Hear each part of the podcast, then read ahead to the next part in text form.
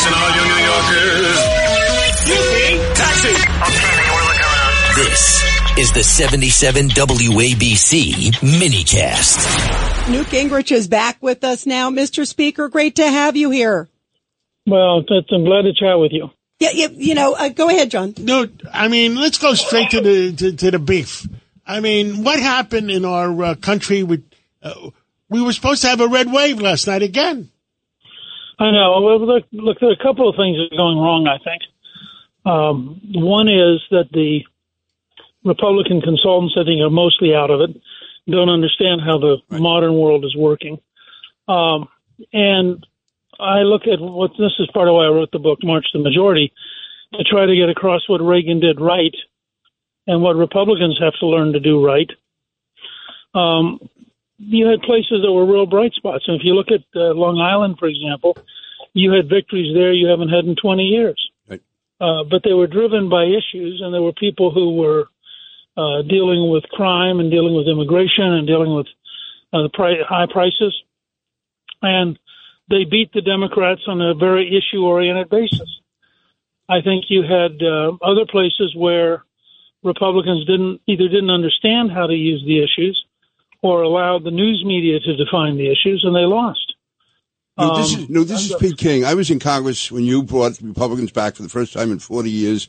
Nobody thought it could be done. I think what you saw in Long Island yesterday was similar to what you did. You worked every district. You had congressmen from the Northeast, from the South, everywhere. You made it a cohesive unit, and you and you state uh, you framed the issues depending on the uh, the section of the country. It was it's twenty four seven. I mean, you spent I don't know how many years doing it before we got it done, and then it was uh, you know a uh, earthquake in in uh, nineteen ninety four.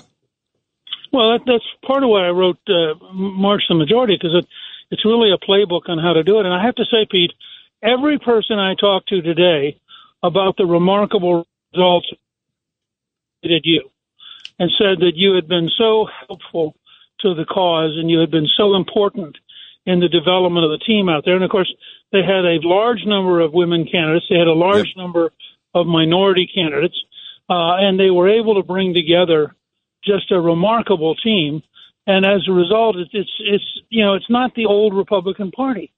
It was a new issue oriented, idea oriented, and, and diverse party. And I think the other thing that's happening in New York and that you could feel yesterday uh, was that the Jewish communities begin to figure out that the Democrats have a terrorist wing and a pro terrorist wing, uh, and that they're not compatible with uh, the Jewish community's future. And so you had a pretty significant shift over the last couple of years uh, towards the Republican Party, and that's likely to continue. But but your your your kind words were exactly right. It took us 16 years to figure out how to do it.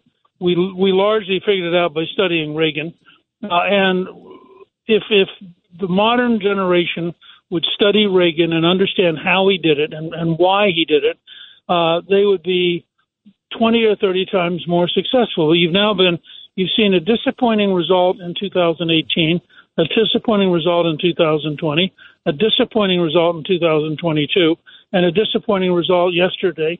And at some point, you'd think people would stop and say, gee, maybe we're not doing something right. The abortion maybe issue. We need to learn new things. Note, is it the abortion issue? No.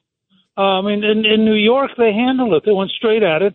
Uh, what you, Republicans are not going to win on the abortion issue, but Republicans can can cope with the abortion issue well enough to win on everything else. I mean, if you say to the average person, you know, let, let's talk about crime in the streets. Let's talk about uh, number of people dying from drug overdoses. Let's talk about the price of living and how much it costs you at the gas station and the grocery store. Let's talk about 8 million people illegally in the United States because of the Biden policies. Uh, and let's talk about Biden. The, the governor of Kentucky survived barely, but he dropped 16 points in two weeks when they tied him to Biden and and I, I was struck with it. There, the, when Connie Mack ran back uh, for the U.S. Senate, I think it was in '86. Uh, he was up against a, a, a liberal Democrat pretending to be moderate, and they came up with a commercial that said, "Hey, buddy, you're a liberal." That's all it said. And they ran this commercial in Florida for week after week after week. Uh, and, and the Democrats started with a huge lead. But as people started to think about it, they drove home that he was a liberal. Well, if, if you look at the vote yesterday, for example, uh, on uh, repudiating to Congresswoman Tlaib for her comments about destroying Israel, and you realize that most of the Democrats voted with her, and that includes Democrats in New York City. Uh, that issue can be driven home in every district where they did it. You look at the vote on, on parental rights, and you realize that virtually every single Democrat voted against parents. That issue can be driven home. But that means you have to have a party, and you have to have consultants, and you have to have a staff who are willing to study the issues, focus on the issues, and drive home the issues and win the argument. So I, I want to ask you about uh, Glenn Youngkin. Um, because Glenn Youngkin, of course, is someone when you talked about parental rights, uh, he was, you know, obviously that was a huge issue, issue for him, Newt. Uh, but yet, uh, look what happened with the legislature there. And that's a guy, he works very hard, super sharp, um, went to all the counties, did a lot of the things you're all, ta- you're talking about. But what happened there? Well, first of all, I, I was very worried when I saw him on TV on Monday because he, he had a chant about um, keep the House and win the Senate, which made no sense. I mean, what what does that have to do with my life as a normal person? Totally partisan, uh, and and I felt like he, you know, I don't know whether this is consultants or whatever, uh, but w- one of the things I'm going to really try to insist on is to have the Republican National Committee go into Virginia and do a post-election in-depth survey and ask people, what do you think the Democrats stood for, and what do you think the Republicans stood for in this election? Because I want to see what messages we're getting through. And my hunch is you're going to that the Republicans didn't drive home messages. You know, one again, if you look at Long Island, this is Pete King is exactly right. They were very aggressive about taxes. They were very aggressive about crime. They were very aggressive about immigration. They know that uh, Governor Hochul's proposal to put uh, apartment buildings all in, in all of the inner city areas They're going to destroy Long Island if she gets. Uh, and so people got it. No. And and people, you know, and then it, it, it eliminates, it dramatically reduces the impact of abortion if there are five or six other issues that really matter to your life.